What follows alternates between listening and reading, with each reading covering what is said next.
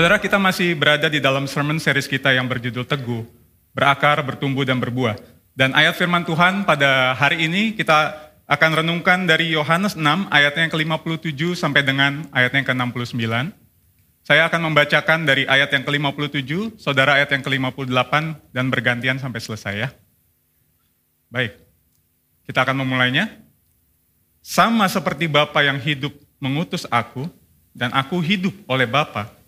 Demikian juga barang siapa yang memakan aku, akan hidup oleh aku. Inilah roti yang telah turun dari surga, bukan roti seperti yang dimakan nenek moyangmu, dan mereka telah mati. Barang siapa makan roti ini, ia akan hidup selama-lamanya. Semuanya ini dikatakan Yesus di Kapernaum ketika ia mengajar di rumah ibadat. Yesus yang berkata ini keras, siapakah yang sanggup mendengarkannya? Yesus yang di dalam hatinya tahu bahwa murid-muridnya bersungut-sungut tentang hal itu berkata kepada mereka, adakah perkataan itu menggoncang imanmu? Kalau kamu melihat anak manusia naik ke tempat di mana ia sebelumnya berada, rohlah yang memberi hidup. Daging sama sekali tidak berguna. Perkataan-perkataan yang kukatakan kepadamu adalah roh dan hidup. Tetapi di antaramu yang tidak percaya. Siapa yang tidak percaya dan siapa yang akan menyerahkan dia?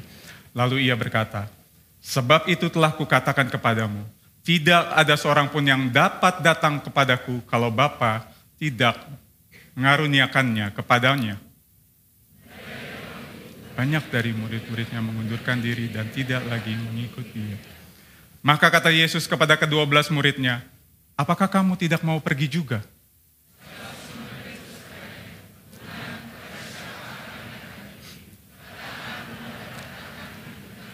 Bersama-sama, dan kami telah percaya dan tahu bahwa engkau adalah yang kudus dari Allah. Baik, sedemikian jauh pembacaan firman Tuhan. Tema khotbah kita pada sermon series Teguh di minggu yang ketiga ini adalah I am the bread of life. Akulah roti hidup. Nah, saudara, saya ingin memulai dengan satu pernyataan ini.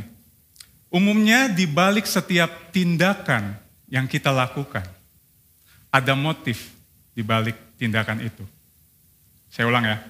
Umumnya di balik setiap tindakan yang kita lakukan, ada motif yang melatar belakangi tindakan yang kita lakukan itu. Contohnya saudara, misalnya saudara saat ini datang dengan pakaian yang saudara pakai. Biasanya ada alasan di balik apa yang saudara lakukan itu. Saya saat ini berpakaian seperti ini karena ada alasan, ada motif di balik saya memakai pakaian ini. Atau saat ini saudara duduk di kursi saudara masing-masing. Saudara mungkin punya alasan kenapa saudara duduk di kursi ini bukan duduk di balkon dan sebaliknya. Nah saudara, itu hal yang mungkin kita katakan hal yang simple saudara. Itu hal yang sederhana. Apalagi untuk hal-hal yang membutuhkan pemikiran-pemikiran yang matang. Seperti kuliah di mana, ambil jurusan apa, menikah dengan siapa, kapan menikah, bekerja di mana, dan sebagainya. Kita pasti memiliki alasan ketika kita mengambil keputusan akan hal-hal tersebut.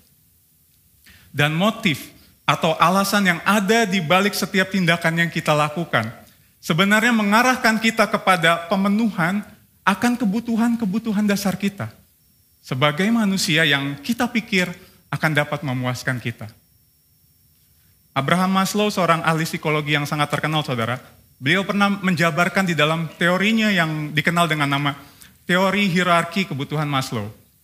Akan apa yang menjadi kebutuhan dasar dari manusia pada umumnya. Nah, ada 5 tingkatan kebutuhan manusia di dalam teori Maslow ini. Ada fisiologis, ada rasa aman, ada kebutuhan sosial, penghargaan, dan juga aktualisasi diri. Nah, di dalam teorinya ini, Maslow menyebutkan bahwa kebutuhan menjadi alasan terbentuknya motivasi pada diri seseorang untuk melakukan tindakan yang dapat menopang orang tersebut untuk memenuhi kebutuhan mereka. Dan kebutuhan fisiologis atau kebutuhan secara fisik adalah tingkat pertama dan paling dasar dari kebutuhan manusia umumnya. Yang terdiri dari makanan, air, udara, tempat tinggal, pakaian, dan berbagai kebutuhan dasar lainnya. Nah, ketika kebutuhan dasar itu tidak tercapai, maka tingkatan-tingkatan kebutuhan yang lainnya juga tidak akan tercapai. Tapi pertanyaannya adalah begini, apakah ketika kita berhasil memenuhi semua tingkatan-tingkatan kebutuhan itu sesuai dengan teorinya Maslow, maka kita akan menjadi puas, saudara? Nah, memasuki tahun yang baru ini, saudara, saya rasa sangat penting bagi kita semua untuk kembali merenungkan dan mengecek hati kita sendiri tentang apa sesungguhnya yang menjadi kebutuhan terdalam kita. Dan sesungguhnya, saudara, sebenarnya ada satu lagi kebutuhan tertinggi yang dibutuhkan oleh setiap manusia, yaitu kebutuhan spiritual. Dan bagi setiap kita yang percaya, kebutuhan spiritual kita yang terdalam hanya dapat ditemukan di dalam Yesus. Amin. Nah, namun saudara, meskipun kita sudah mengetahui jawabannya ini dengan sangat tepat, terkadang di dalam kita mengaplikasikannya di dalam kehidupan kita, itu kadang-kadang kita bisa meleset dari sasaran, meleset dari kehendak yang Tuhan mau. Hal itu terjadi akibat dosa. Akibat dosa, maka hati kita yang telah tercemar oleh dosa seringkali menghasilkan motivasi yang keliru.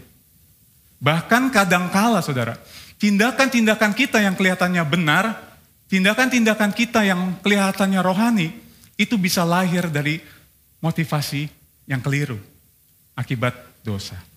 Nah, oleh sebab itu, saudara, melalui perenungan hari ini, kiranya hati kita boleh kembali diarahkan kepadanya sesuai dengan kehendaknya. Nah, pada bagian yang kita baca tadi, saudara, khususnya kalau kita melihat dari keseluruhan konteks dari pasal 6, maka kita akan menemukan dikatakan ada orang banyak yang berbondong-bondong mengikut Yesus. Mengikut Yesus, saudara. Sebuah tindakan yang baik, kan ya. Nah, dan kemudian di situ kita melihat Yesus berkata kepada orang banyak itu, "Akulah roti hidup." Namun perkataan Yesus itu justru membuat orang banyak yang mengikuti Yesus terkejut dan akhirnya menunjukkan siapa mereka sesungguhnya dan motif apa yang ada di balik mereka mengikuti Yesus. Nah, untuk itu pada hari ini ada 3 hal yang bersama akan kita renungkan. Yang pertama adalah mengapa Yesus menyebut dirinya roti hidup? Yang kedua, apa yang menjadi motif orang banyak itu mengikut Yesus? Dan yang ketiga, bagaimana Yesus memuaskan kebutuhan kita yang terdalam? Kita masuk pada poin yang pertama, saudara. Mengapa Yesus menyebut dirinya roti hidup?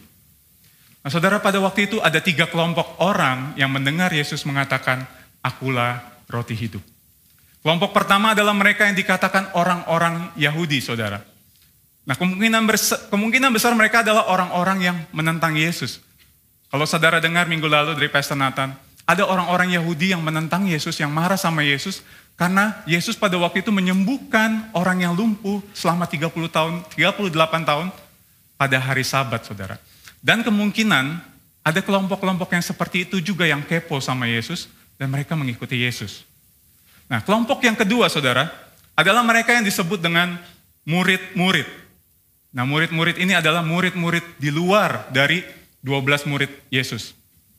Nah, dan yang kelompok yang ketiga adalah yang disebut 12 murid. Nah, saudara, inilah kalimat yang Yesus ucapkan yang memunculkan reaksi dari para pendengarnya. Yesus mengatakan, "Akulah roti hidup." Nah, kemudian Yesus memberikan penekanan, "Akulah roti hidup yang telah turun dari surga." Kemudian, barang siapa makan dagingku dan minum darahku akan mempunyai hidup kekal. Makanya kemudian di ayat 60 yang kita baca tadi, kita melihat respon orang banyak itu. Setelah mendengar semuanya itu, banyak dari murid-murid Yesus yang berkata, "Perkataan ini keras, siapakah yang sanggup mendengarkannya?" Nah, saudara, perkataan Yesus, "Akulah roti hidup," adalah satu dari 7 perkataan Yesus yang kita kenal di dalam bahasa Yunani dengan sebutan ego eimi. Kalau saudara pernah dengar ya, ego eimi, aku adalah, yaitu yang menyatakan akan siapa Kristus itu. Pada waktu itu Yesus baru saja melakukan mujizat dengan memberikan makan 5.000 orang laki-laki saja, saudara, dengan 5 roti dan 2 ikan. Nah, pernyataan Yesus, "Akulah roti hidup" itu dikatakan oleh Yesus esok harinya, saudara, sesudah peristiwa itu. Orang banyak itu kembali mencari Yesus dan kemudian menemukan Yesus sedang mengajar di Kapernaum. Hebat ya saudara kalau dipikir-pikir orang zaman dulu. Nggak ada informasi, nggak ada handphone, nggak ada GPS, tapi ketika mencari orang gitu, mereka langsung menemukan orang itu gitu. Mereka langsung menemukan Yesus. Nah kemudian disinilah kemudian terjadi percakapan antara Yesus dengan orang banyak itu. Nah singkatnya di dalam percakapan itu mereka meminta Tuhan seperti ini. Tuhan berikanlah kami roti itu senantiasa. Makanya Yesus kemudian menjawab, akulah roti hidup. Kemudian mereka juga membandingkan Yesus dengan Musa saudara. Saudara, kejadian Yesus memberikan makan 5.000 orang ini adalah terjadi pada waktu menjelang Paskah. Kebanyakan orang-orang yang mengikuti Yesus adalah orang-orang Yahudi, saudara. Apa yang orang Yahudi peringati pada waktu Paskah? Nah, pada waktu Paskah mereka ini bernostalgia, saudara. Mereka mengingat kembali pada waktu Musa menuntun bangsa Israel keluar dari tanah Mesir. Mereka mengingat bagaimana mujizat yang terjadi melalui 10 tulah yang membuat bangsa Mesir akhirnya melepaskan bangsa Israel. Mereka mengingat bagaimana mujizat laut Teberau itu terbelah menjadi dua dan bangsa Israel dapat menyeberangi laut itu dalam keadaan kering. Dan mereka juga mengingat bagaimana Musa memberi makan leluhur mereka dengan manna selama 40 tahun. By the way, saudara, apakah tahu apa arti dari manna? Manna itu artinya adalah apa itu, saudara? Apa itu di dalam bahasa aslinya. Jadi selama 40 tahun bangsa Israel memakan apa itu. Yang karena mereka nggak tahu itu apa, saudara. Iya. Setiap pagi mereka mengambil apa itu untuk mereka makan dan mereka memakan apa itu selama 40 tahun. Apapun jenis masakannya, menu utamanya tetap apa itu. Gitu, teman. Nah, jadi di dalam percakapan itu kemudian mereka membandingkan Yesus dengan Musa yang jadi hero-nya mereka. Dengan mengatakan begini, Musa memberikan kami apa itu selama 40 tahun. Tapi kemudian Yesus menjawab mereka, hei, bukan Musa yang memberikan kamu apa itu, roti itu selama 40 tahun. Tapi Bapakku yang memberikannya kepada kalian. Nah, dan kemudian Yesus mengatakan, akulah roti hidup yang turun dari surga. Dan kemudian Yesus mengundang mereka untuk makan roti yang sejati dari surga itu. Nah, tapi perkataan Yesus itu justru menimbulkan respon yang negatif dari pendengarnya. Bisa-bisanya dia bilang itu roti, dia bilang dia roti yang turun dari surga. Dia kan anaknya Yusuf, kita kenal keluarganya. Kemudian, bagaimana mungkin dia menyuruh kita makan tubuhnya dan minum darahnya? Nah, kebanyakan orang Yahudi itu berpikir tentang praktek kanibalisme, saudara, yang terjadi di banyak kepercayaan pada waktu itu. Dan perkataan Yesus itu yang berikutnya adalah tentang meminum darah itu dianggap bertentangan dengan hukum Taurat yang sangat mereka hormati. Makanya kemudian di ayat 41 dikatakan, maka bersungut-sungutlah orang Yahudi tentang dia. Karena ia telah mengatakan, akulah roti yang telah turun dari surga. Nah saudara, di dalam versi King James Version, kata bersungut-sungut ini memakai kata murmur. Nah, murmur itu sendiri artinya berbisik, saudara, berbisik. Nah, kata murmur itu bisa juga diartikan dengan mendesis atau juga mendengung, saudara. Nah, jadi kalau misalnya kita di dalam sebuah rapat gitu, tiba-tiba ada hasil rapat yang tidak disetujui oleh banyak orang, maka saudara akan mendengar bunyi desisan kan, seperti itu. Atau saudara akan mendengar bunyi dengung, wow, wow, wow, wow, seperti itu. Karena mereka tidak setuju dengan hasil rapat itu dan mereka ngedumel satu sama lain. Dan itu yang terjadi pada kebanyakan orang ini. Sehingga di ayat 60 mereka kemudian mengatakan, perkataan ini keras, siapa yang dapat menerimanya? Nah saudara, menurut saudara, perkataan Yesus itu keras gak? Contoh ya saudara, bayangkan saudara ada di posisi mereka. Contoh saudara, saya mau jujur sama saudara. Sayalah roti hidup itu yang sesungguhnya. Sayalah roti yang turun dari surga itu. Mari makan tubuh saya. Beberapa dari saudara tertawa karena saudara tahu ini hanyalah contoh. Ya, tapi coba bayangkan kalau saya benar-benar mengatakan itu sungguh-sungguh tanpa saya bilang ini contoh. Mungkin gak lama sesudah saya mengucapkan itu, saya akan mendengar bunyi desisan di ruangan ini. Atau mungkin gak lama saya akan mendengar bunyi dengungan dari saudara. Atau nggak lama saya akan melihat ada orang yang walk out seperti di rapat paripurna. Atau nggak lama saya akan melihat sendal melayang ke arah saya, sepatu melayang ke arah saya, handphone melayang ke arah saya. Kalau handphone saya akan tangkap. Bukan hanya saudara. Begitu saya turun dari mimbar ini, istri saya Yulia akan menemui saya dengan air mata, saudara. Bukan air mata sukacita, air mata kesedihan. Dan dia minta dipulangkan ke rumah orang tuanya. Karena suaminya udah gak waras lagi, saudara. Mengapa bisa seperti itu, saudara? Karena perkataan yang saya ucapkan keras dan gak masuk akal. Tapi saudara perhatikan di ayat 60 yang kita baca tadi. Kata keras di dalam bahasa Yunani memakai kata skleros, saudara.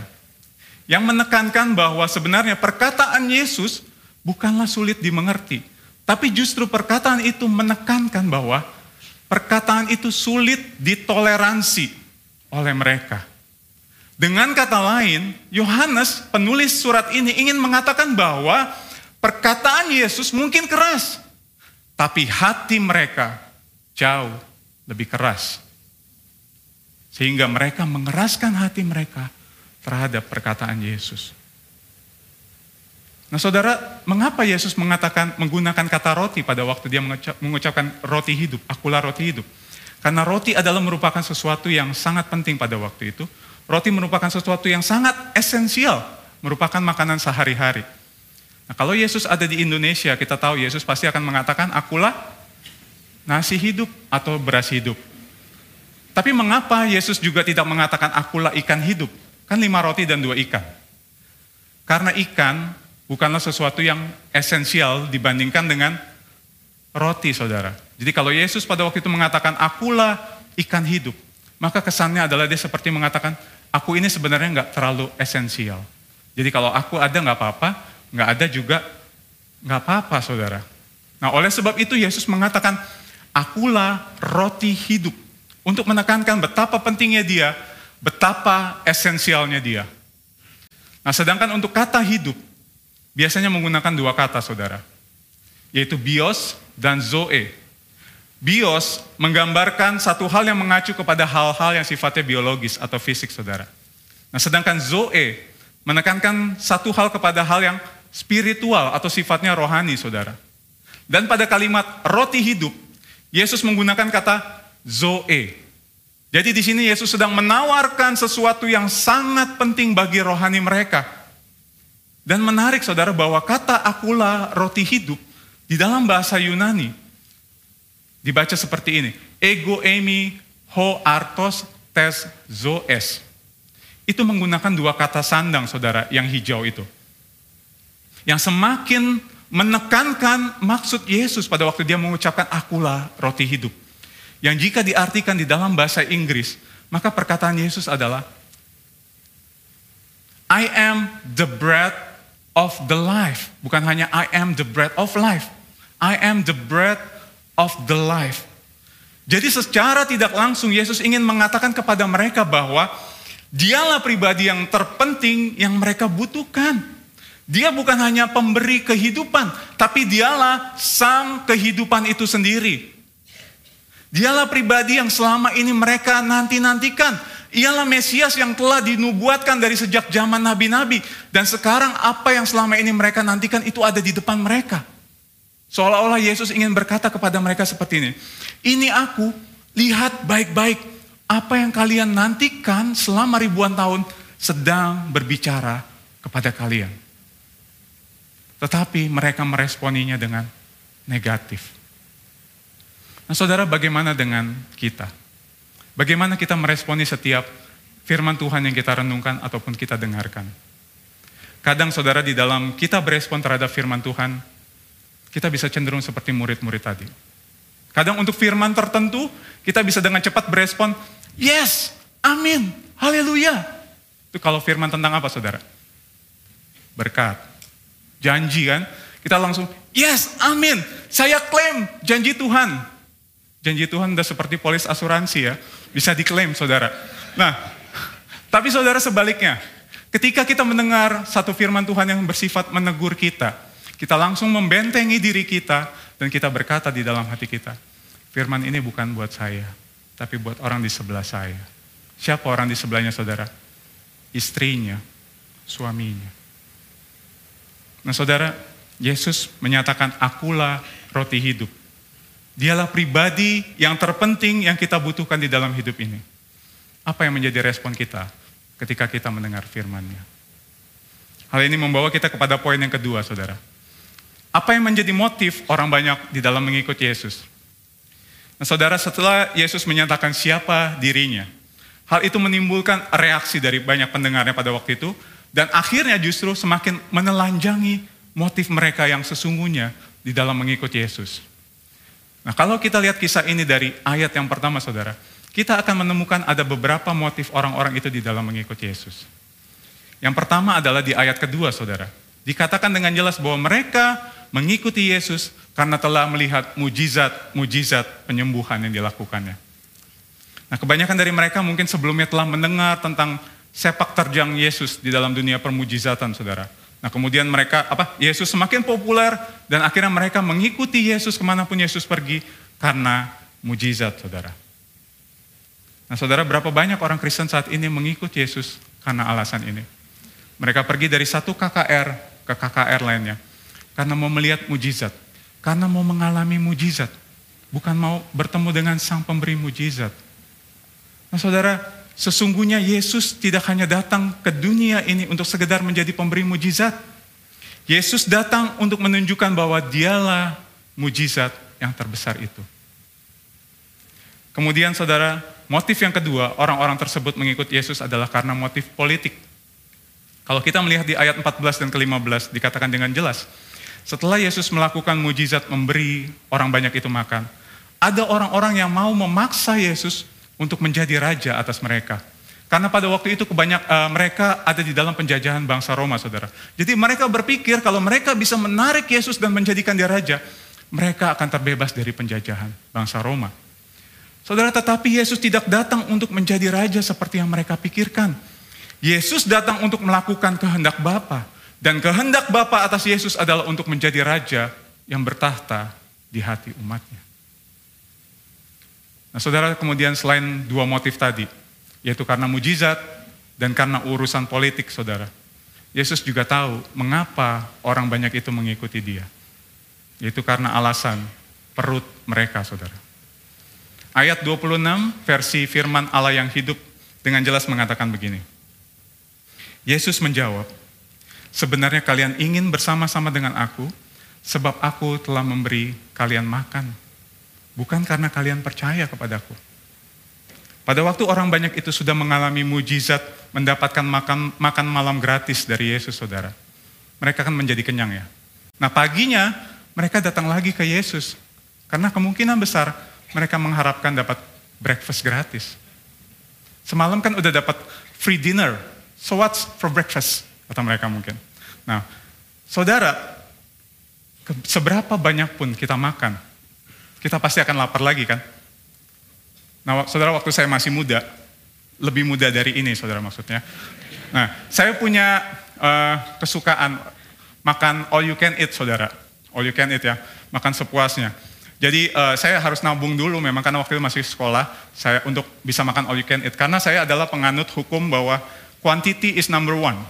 Kuantitas nomor satu, kualitas nomor kesekian gak apa-apa. Yang penting adalah quantity. Jadi saya di all you can eat itu saya makan sebanyak-banyaknya. Bukan hanya sampai kenyang, saudara. Sampai kekenyangan. Makanya setiap kali pulang all you can eat, saya pasti bertobat. Bertobat karena tobat-tobat sakit gitu, saudara. Karena sampai, mohon maaf, sampai mau keluar saking kekenyangannya. Tapi besoknya apakah saya gak lapar? Saya lapar lagi, saudara. Jadi seberapa banyak pun kita makan, kita pasti akan lapar lagi. Nah, karena itu makanya makanan menjadi salah satu kebutuhan paling dasar di dalam teori Maslow tadi. Dan inilah yang menggerakkan orang-orang itu datang kepada Yesus. Nah, Leon Morris pernah mengatakan seperti ini di bukunya, The Gospel of According to John.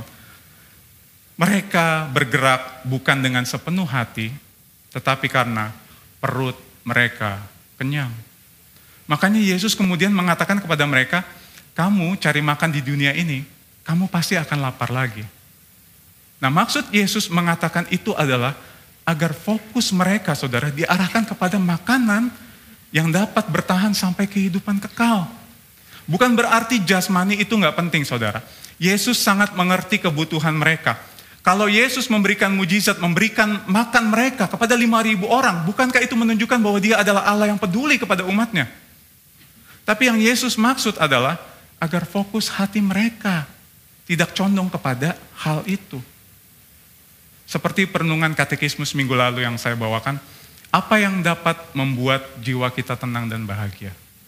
Kalau jawaban kita adalah, seandainya saya punya lebih banyak uang, seandainya saya sehat, seandainya jabatan saya tinggi.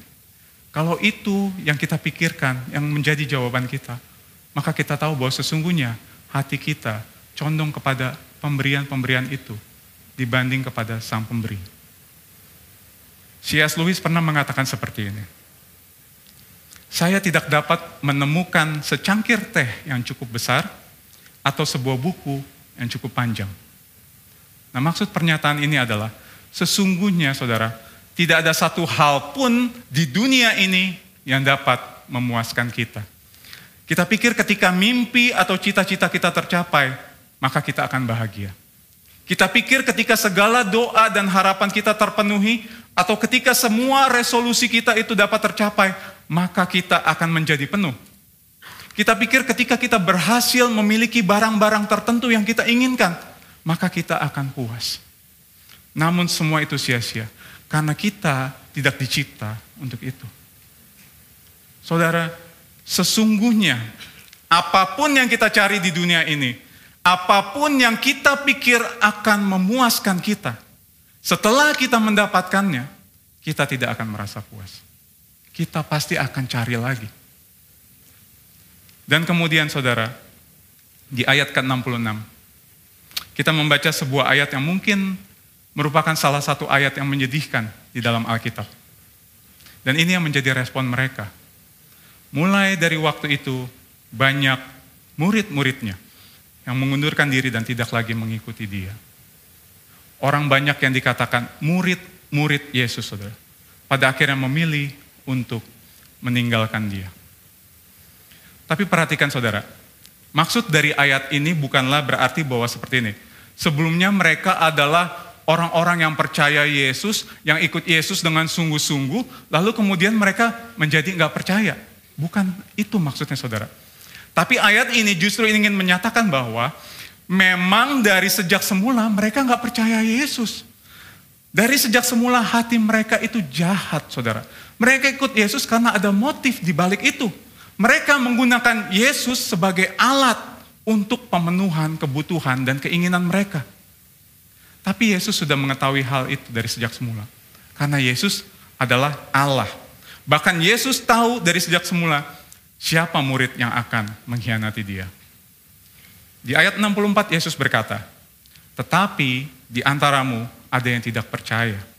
Sebab Yesus tahu dari semula siapa yang tidak percaya dan siapa yang akan menyerahkan dia." Sehingga respon mereka meninggalkan Yesus adalah atas keinginan hati mereka sendiri. Karena ketika Yesus menyatakan dirinya, ketika terang itu dinyatakan, baru ketahuan natur asli orang-orang ini, yaitu bahwa mereka adalah orang-orang yang sebenarnya mencintai kegelapan, saudara.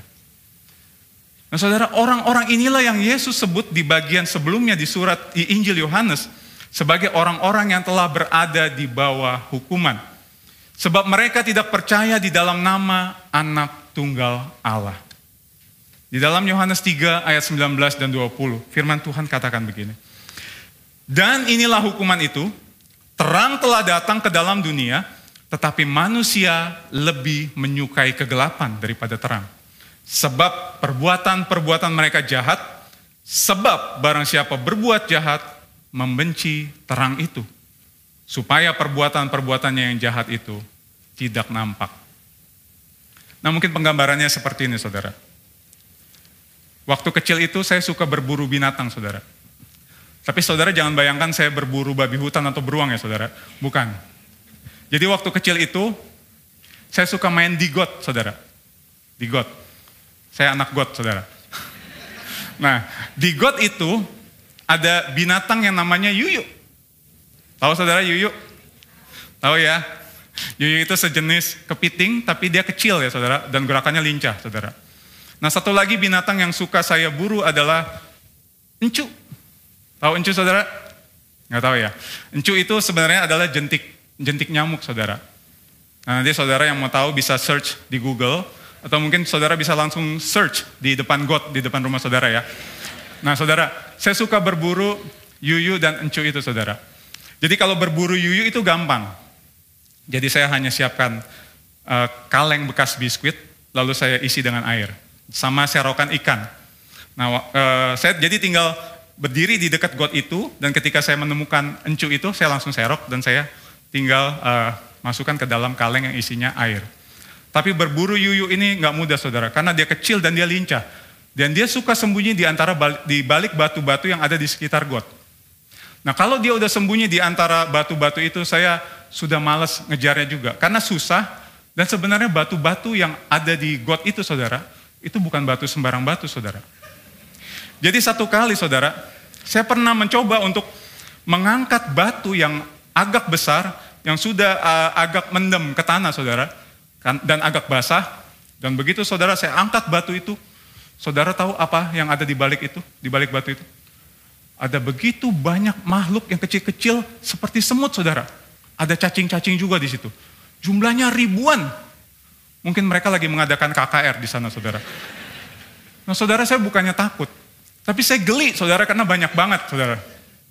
Nah begitu saya angkat batu itu dan cahaya itu mengenai mereka, mereka yang terbiasa hidup dengan kegelapan, mereka langsung kocar-kacir saudara. Mereka menyebar, begitu banyak. Mereka berusaha melarikan diri, menghindari terang itu dan kembali kepada kegelapan yang menjadi kesukaan mereka. Nah saudara bisa bayangkan kalau mereka, makhluk-makhluk itu adalah orang-orang kegelapan yang mencintai kegelapan itu. Pada waktu Yesus, sang terang itu menyatakan dirinya, siapa dia? Bahwa dia adalah roti hidup, dialah roti yang turun dari surga, dan bahwa ia mengundang mereka untuk memakan dia. Mereka justru menolaknya, dan pergi meninggalkan Yesus atas keinginan hati mereka sendiri. Dan pada akhirnya kita tahu saudara, bahwa orang banyak itu bukan mengikut Yesus, tapi mereka memanfaatkan Yesus untuk mendapatkan apa yang mereka mau. Dan inilah yang sebenarnya terjadi pada generasi ini saudara. Semakin banyak pengajaran-pengajaran yang bermunculan, yang mengajarkan untuk mengejar sesuatu, untuk mereka dapatkan dengan menggunakan Yesus saudara. Yesus hanya dijadikan alat. John Piper di dalam bukunya menuliskan seperti ini saudara. Pertanyaan penting bagi generasi kita, dan setiap generasi adalah, jika Anda dapat memiliki surga tanpa penyakit dan dengan semua teman yang pernah Anda miliki di bumi dan semua kegiatan rekreasi yang pernah Anda nikmati dan semua keindahan alam yang pernah Anda lihat, semua kenikmatan fisik yang pernah Anda rasakan, dan tidak ada konflik manusia atau bencana alam apapun, bisakah Anda puas dengan surga jika Kristus tidak ada di sana? Inilah yang terjadi hari-hari ini saudara. Banyak orang yang ikut Yesus karena mereka mencintai surga, tapi sebenarnya mereka tidak mencintai sang pemilik surga. Kiranya ini juga boleh menjadi perenungan bagi kita masing-masing saudara. Karena jikalau kita mau jujur saudara, bukankah kita juga menyukai hal-hal yang tadi disebutkan saudara? Dan terkadang tanpa sadar, kita juga mengejar hal-hal tersebut lebih daripada mengejar Yesus sendiri. Dan hal itu terjadi akibat dosa, saudara. Saudara, sesungguhnya sejak manusia pertama jatuh ke dalam dosa, tidak ada seorang pun yang dapat datang kepada Allah. Alkitab mengatakan siapa kita sesudah kejatuhan. Roma 3 ayat 10-12 katakan, seperti ada tertulis, tidak ada seorang pun yang benar, seorang pun tidak. Tidak ada seorang pun yang berakal budi. Tidak ada seorang pun yang mencari Allah. Semua orang telah menyeleweng. Mereka semua tidak berguna. Tidak ada seorang pun yang berbuat baik. seorang pun tidak. Saudara masih ingat ya, gambar ini ditampilkan oleh Pastor Nathan minggu lalu. Inilah yang Alkitab katakan tentang kita manusia sesudah kejatuhan, saudara. Nggak ada satupun yang baik. Nah saudara, pada dasarnya kita tidak mencari Allah karena memang kita tidak dapat. Karena Alkitab juga mengatakan kondisi kita mati. Kita nggak mungkin mengulurkan tangan kita datang kepada Allah karena kondisi kita mati. Dan kita juga dikatakan hamba dosa, saudara. Dosa telah memperbudak semua manusia. Rantai dosa itu mengikat kita begitu kuat sehingga kita tidak dapat membebaskan diri kita dari dosa. Kita berpikir secara manusia kita bebas, namun pada dasarnya kita adalah orang-orang yang terpenjara, saudara. Bahkan kalaupun kita mencari Allah, itu didasari oleh motif-motif, yaitu untuk memenuhi kebutuhan dan keinginan kita yang dapat memuaskan kita. Namun sampai kapanpun kita berusaha mencarinya, di dunia ini kita tidak akan pernah dapat puas, saudara. Karena apa? Karena sesungguhnya kebutuhan kita yang terdalam adalah di dalam pribadi Allah sendiri.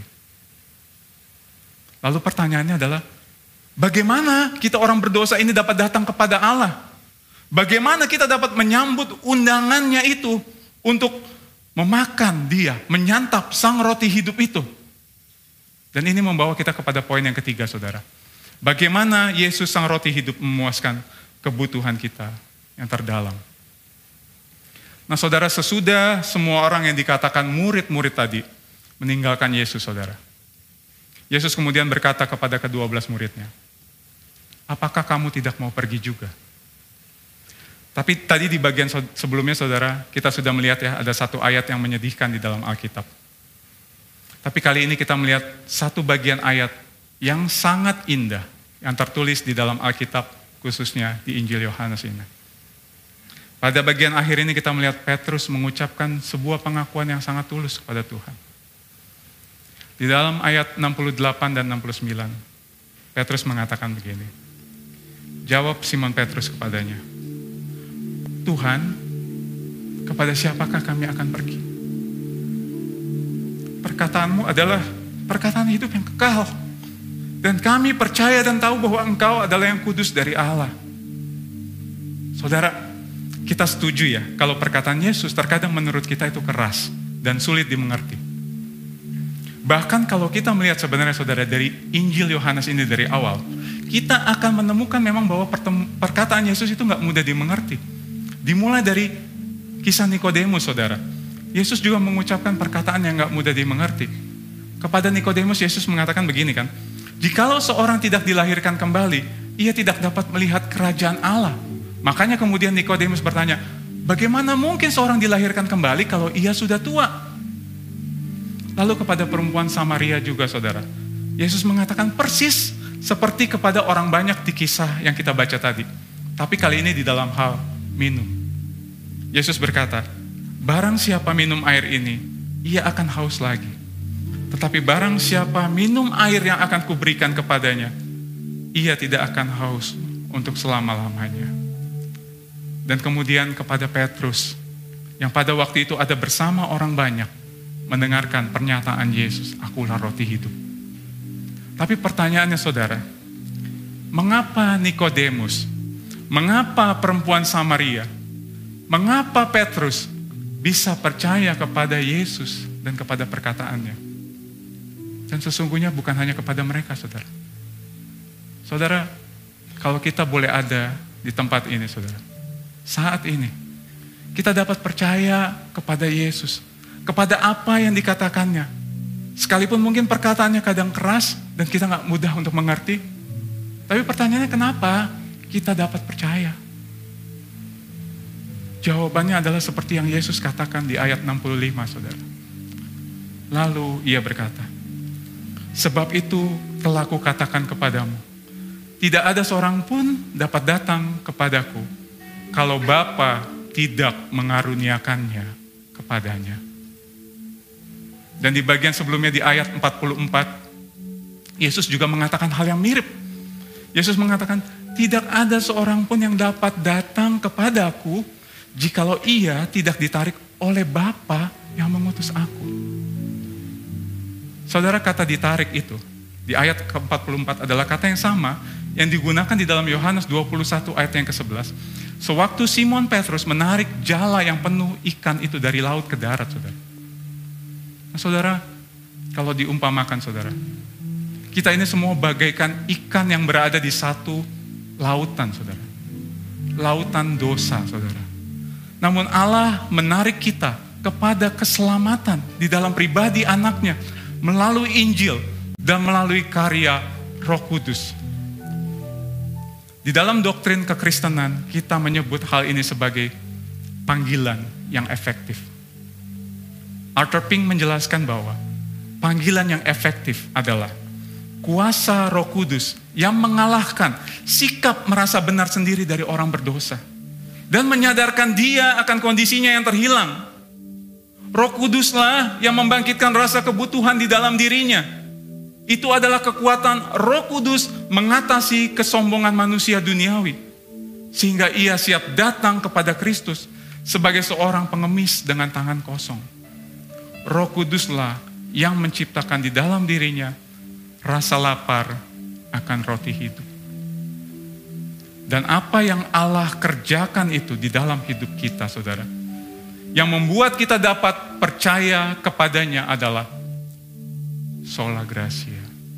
Hanya karena kasih karunia. Bukan karena siapa kita atau apa yang kita buat maka Allah memilih kita, tapi semata karena kasih karunia. Efesus 2 ayat 8 dan 9 katakan, sebab karena kasih karunia kamu diselamatkan oleh iman. Itu bukan hasil usahamu tetapi pemberian Allah. Itu bukan hasil pekerjaanmu. Jangan ada orang yang memegahkan diri.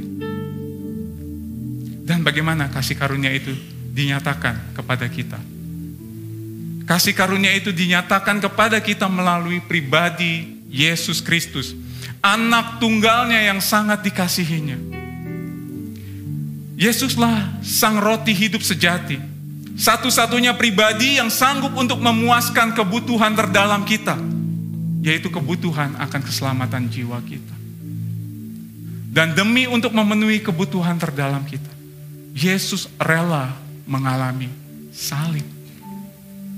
Di salib itu, Yesus sang roti hidup yang memberikan kehidupan kekal itu justru harus mengalami kematian, saudara. Tubuhnya dipecah-pecahkan dan dihancurkan agar setiap jiwa yang lapar dan menerimanya dapat dikenyangkan. Saudara, hari ini firman Tuhan mengingatkan kita semua bahwa perkataan Yesus, akulah roti hidup, itu bukan tentang dia yang menjawab semua kebutuhan dan keinginan kita. Tapi akulah roti hidup adalah bahwa dialah jawaban atas kebutuhan kita yang terdalam. Seberapa besar kita menghargai sang roti hidup itu di dalam hidup kita. Mari sama-sama tanyakan kepada diri kita masing-masing, saudara. Apakah yang selama ini memotivasi hati kita di dalam mengikuti Yesus? Sekiranya ada hal-hal yang penting di dalam hidup kita, seperti keluarga, pekerjaan, keuangan, kesehatan, yang diambil dari kita, akankah hati kita tetap tertuju pada Yesus?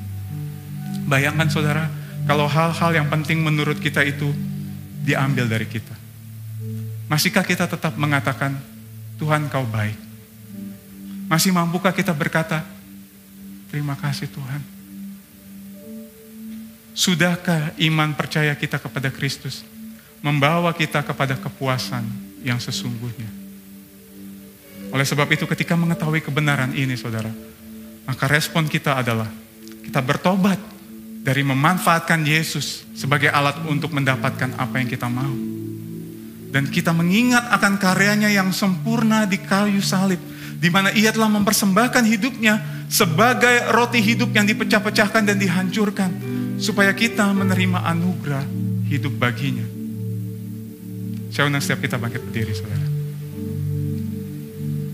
Saudara, sehingga inilah yang menjadi implikasi dari firman Tuhan hari ini. Karena sang roti hidup itu telah mengenyangkan kita, maka kita bisa dapat tetap teguh, berdiri menjalani kehidupan ini, walaupun di tengah ketidakpastian. Karena sang roti hidup itu telah mengenyangkan kita, maka kita memiliki kerinduan untuk terus memuliakan Dia, sang roti hidup itu. Dan karena sang roti hidup itu telah mengenyangkan kita, maka kita rindu untuk memberitakan sang roti hidup itu kepada mereka yang lapar. Karena kita sudah dikenyangkan, saudara. Maka seharusnya ketika kita melihat ada orang yang lapar secara rohani, kita pun rindu agar mereka juga boleh mengalami seperti yang kita telah alami. Saudara, mungkin ada yang mengawali tahun ini dengan sukacita dan yakin bahwa Tuhan senantiasa menyertai dan tidak meninggalkan. Puji Tuhan, saudara. Tetapi mungkin tidak sedikit juga yang mengawali tahun ini dengan keraguan atau kekhawatiran. Apakah tahun ini akan lebih baik dari tahun sebelumnya? Saat ini melalui firman Tuhan hari ini, Yesus berkata kepada setiap kita, "Akulah roti hidup." Dan Dia membuka tangannya, Dia mengundang kita untuk dapat mengambil sang roti hidup itu. Maukah kita menyambutnya, sang roti hidup itu? Maukah kita percaya, dan tidak hanya percaya, terus percaya, meletakkan kepercayaan kita kepadanya di dalam menjalani hidup ini.